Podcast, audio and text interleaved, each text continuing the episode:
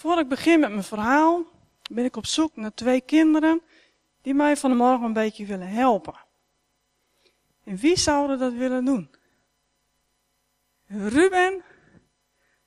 Ah, ja, naam. Anne. Zeg, kom, wil jullie even komen?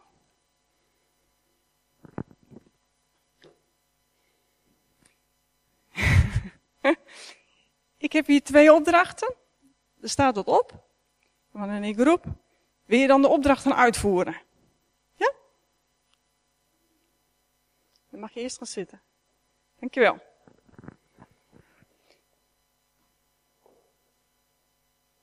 Ik wil graag van de morgen samen met jullie eens terugkijken naar de afgelopen 20, 25 jaar van mijn leven.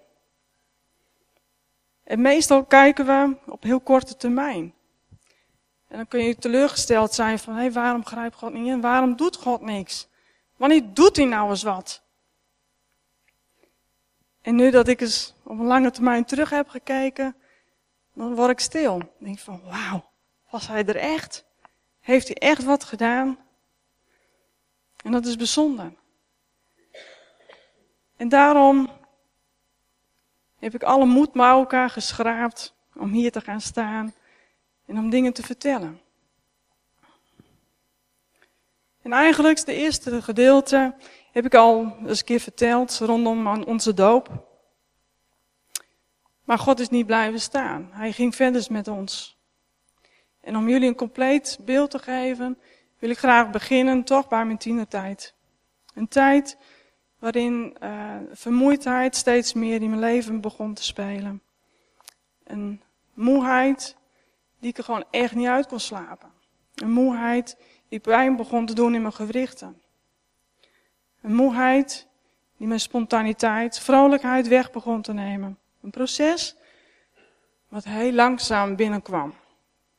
Na vele onderzoeken kreeg ik de boodschap mee van weet je, je moet er maar mee leren omgaan.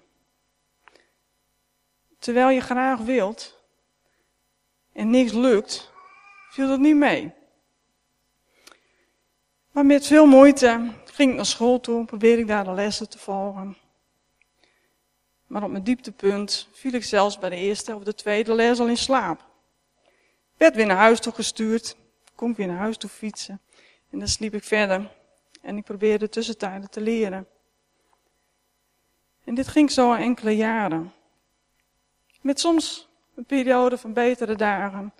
En soms dagen dat ik het liefst de hele dag in bed bleef. Zou iemand opdracht 1 willen uitvoeren? Want ik weet niet wie opdracht 1 heeft.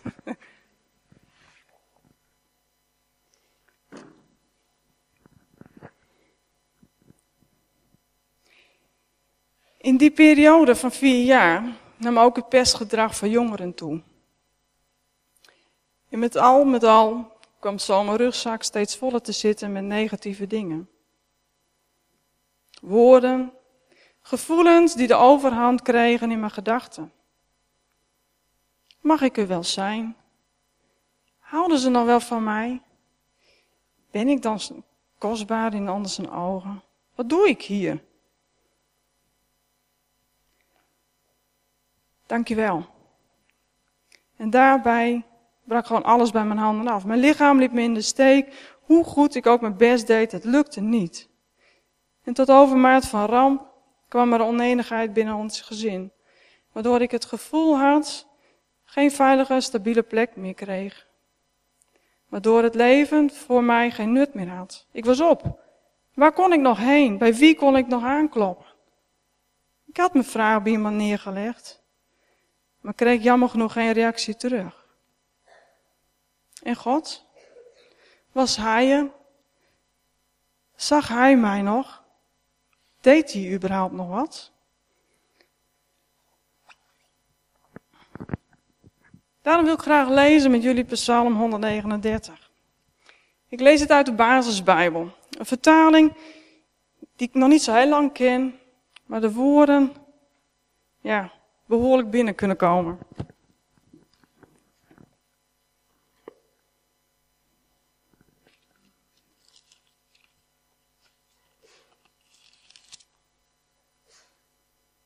En ik ga hem gewoon lezen volledig hoe die erin staat. Psalm 139, een lied van David voor de leider van het koor. Heer, u kent mij door en door. U weet alles van mij, waar ik ook ben. U weet alles wat ik denk. U bent dag en nacht bij mij. U weet alles wat ik doe. U kent elk woord van mij. Nog voordat ik het heb gezegd. U bent aan alle kanten om me heen. In uw hand rust op mij. Het is te wonderlijk om te begrijpen. Het is te bijzonder. Ik kan er niet bij. Hoe zou u kunnen vluchten voor uw geest? Waar zou ik me dan kunnen, voor u kunnen verbergen? Als ik naar de hemel zou gaan, u bent daar. Als ik naar de dodenrijk zou afdalen, u bent daar ook. Als ik zou meevliegen met de opkomende zon, of zou gaan wonen aan de andere kant van de oceaan, ook daar zou u mij leiden. Ook daar zou uw hand mij vasthouden. Als ik me in het donker zou willen verbergen, dan ziet u mij nog als op klaarlichte dag. Het donker kan mij niet voor u verbergen. Voor u is de nacht net zo licht als de dag. U heeft mij gemaakt, in de buik van de moeder gevormd. Ik prijs u, want het is een wonder hoe u mij heeft gemaakt. Alles wat u heeft gemaakt is bijzonder. U weet dat heel goed. U zag me al voor u mij daar in het donker vormde, waar nog niemand anders mij zag. U zag me al toen ik nog helemaal geen vorm had. Al mijn dagen stonden al in uw boek, toen ik nog niet één dag daarvan had geleefd. Wat heeft u prachtige gedachten, God, en zo ontelbaar. Ze zijn zo ontelbaar als het zand. Telkens als ik wakker word, denk ik aan u. God, ik zou willen dat u alle slechte mensen doodde. Dat u alle schurken van me afhield. Want ze zeggen dat ze wel van u houden, maar ze liegen. Heer, ik haat de mensen die u haten. Ik heb een hekel aan de mensen die zich tegen u verzetten. Ik haat hen met heel mijn hart. Ze zijn mijn vijanden. God, ik wil dat u alles van me weet. Kijk in mijn hart, onderzoek mijn gedachten. Zeg het me als ik iets verkeerds doe. En help me om weer te leven zoals u het wil.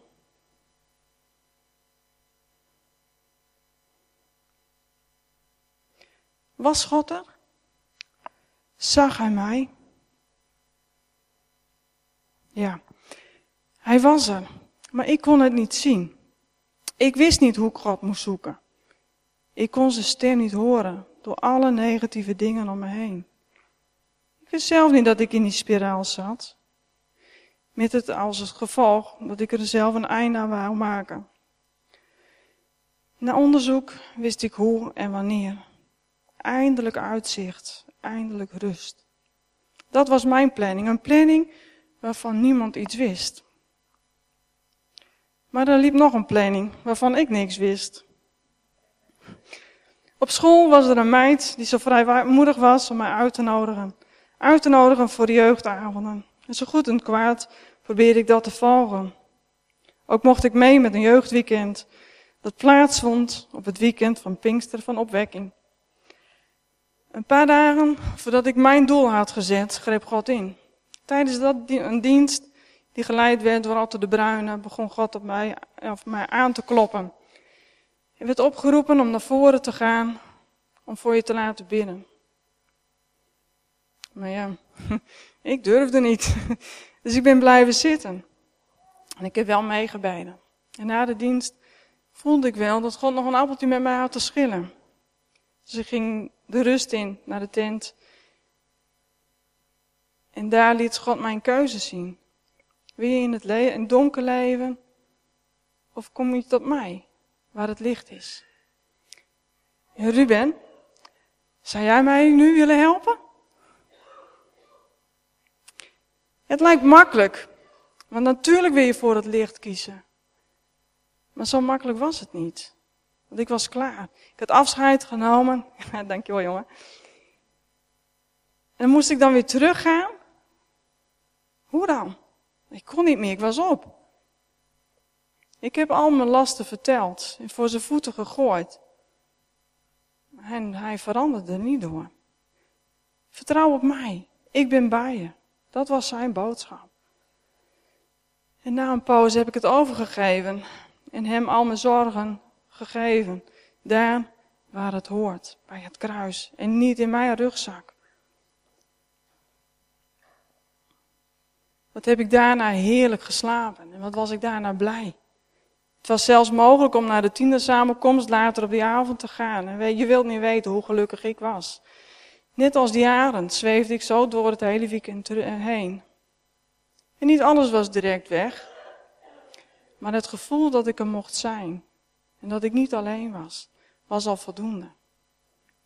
Met volle moed mocht ik beginnen met het opruimen van al het puin. Ik moest weer proberen om andere mensen te vertrouwen.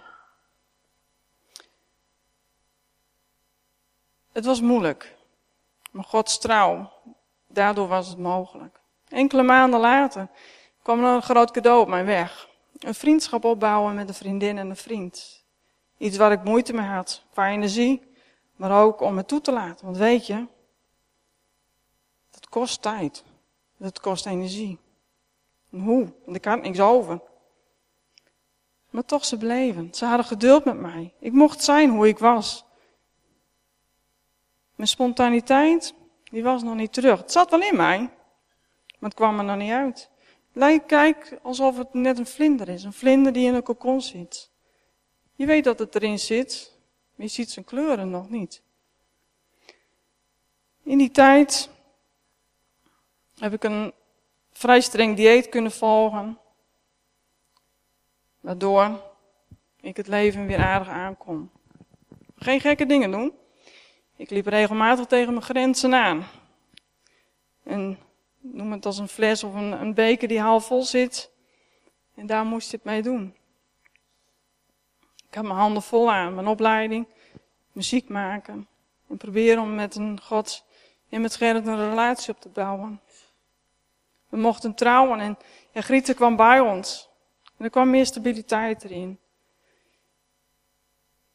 Maar ook mocht ik ervaren dat huishouding, werk, jeugdwerk en muziek maken dat best wel veel was. En misschien zelfs wel te veel. Maar ik wou het zo graag. Tot een paar jaar geleden. Op zaterdagavond heb ik mijn laatste concert gegeven. En hier in de Hemmerik. En die zondagochtend werd ik wakker. Zo intens moe. En een droge mond.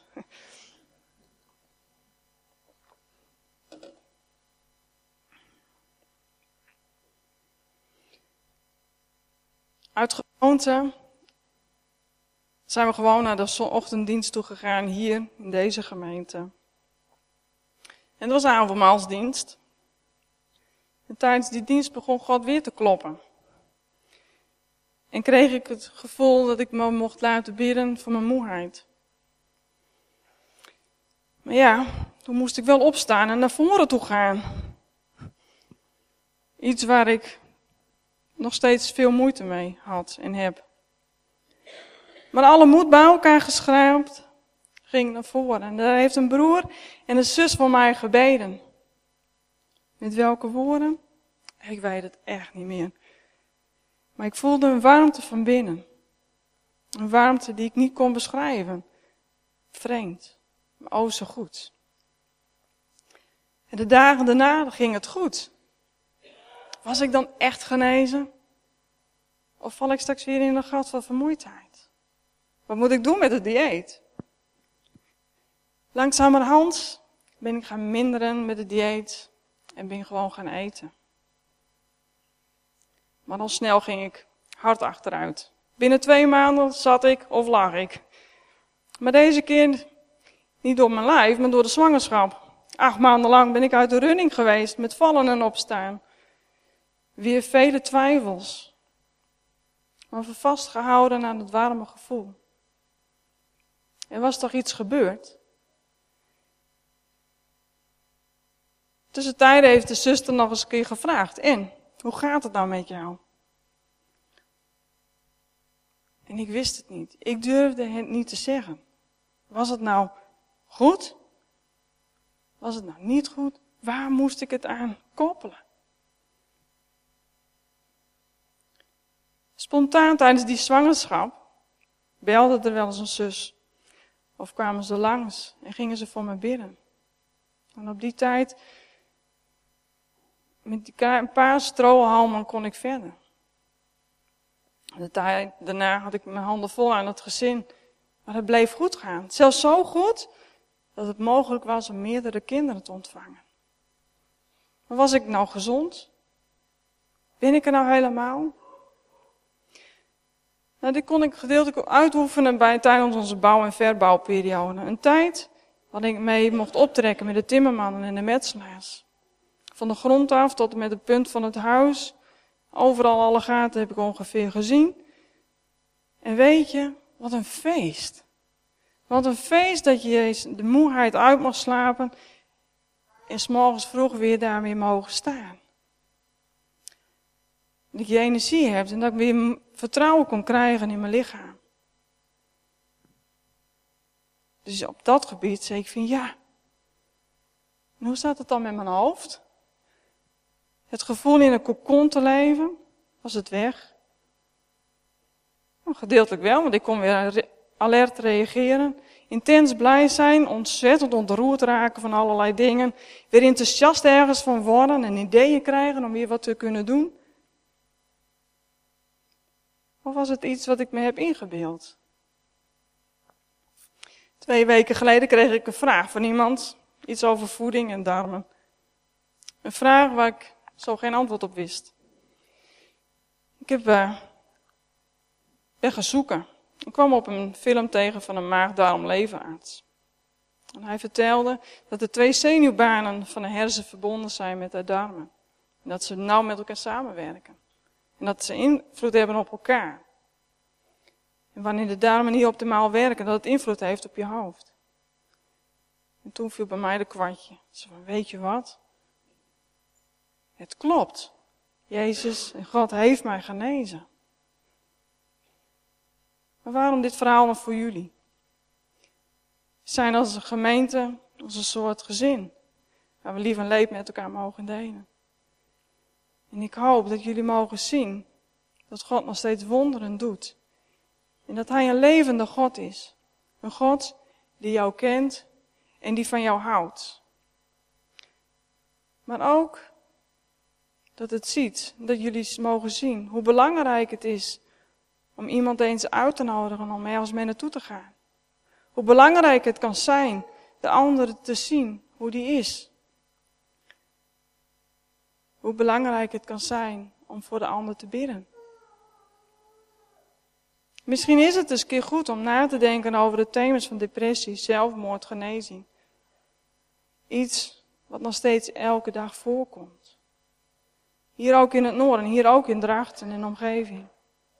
Wat moeten we doen?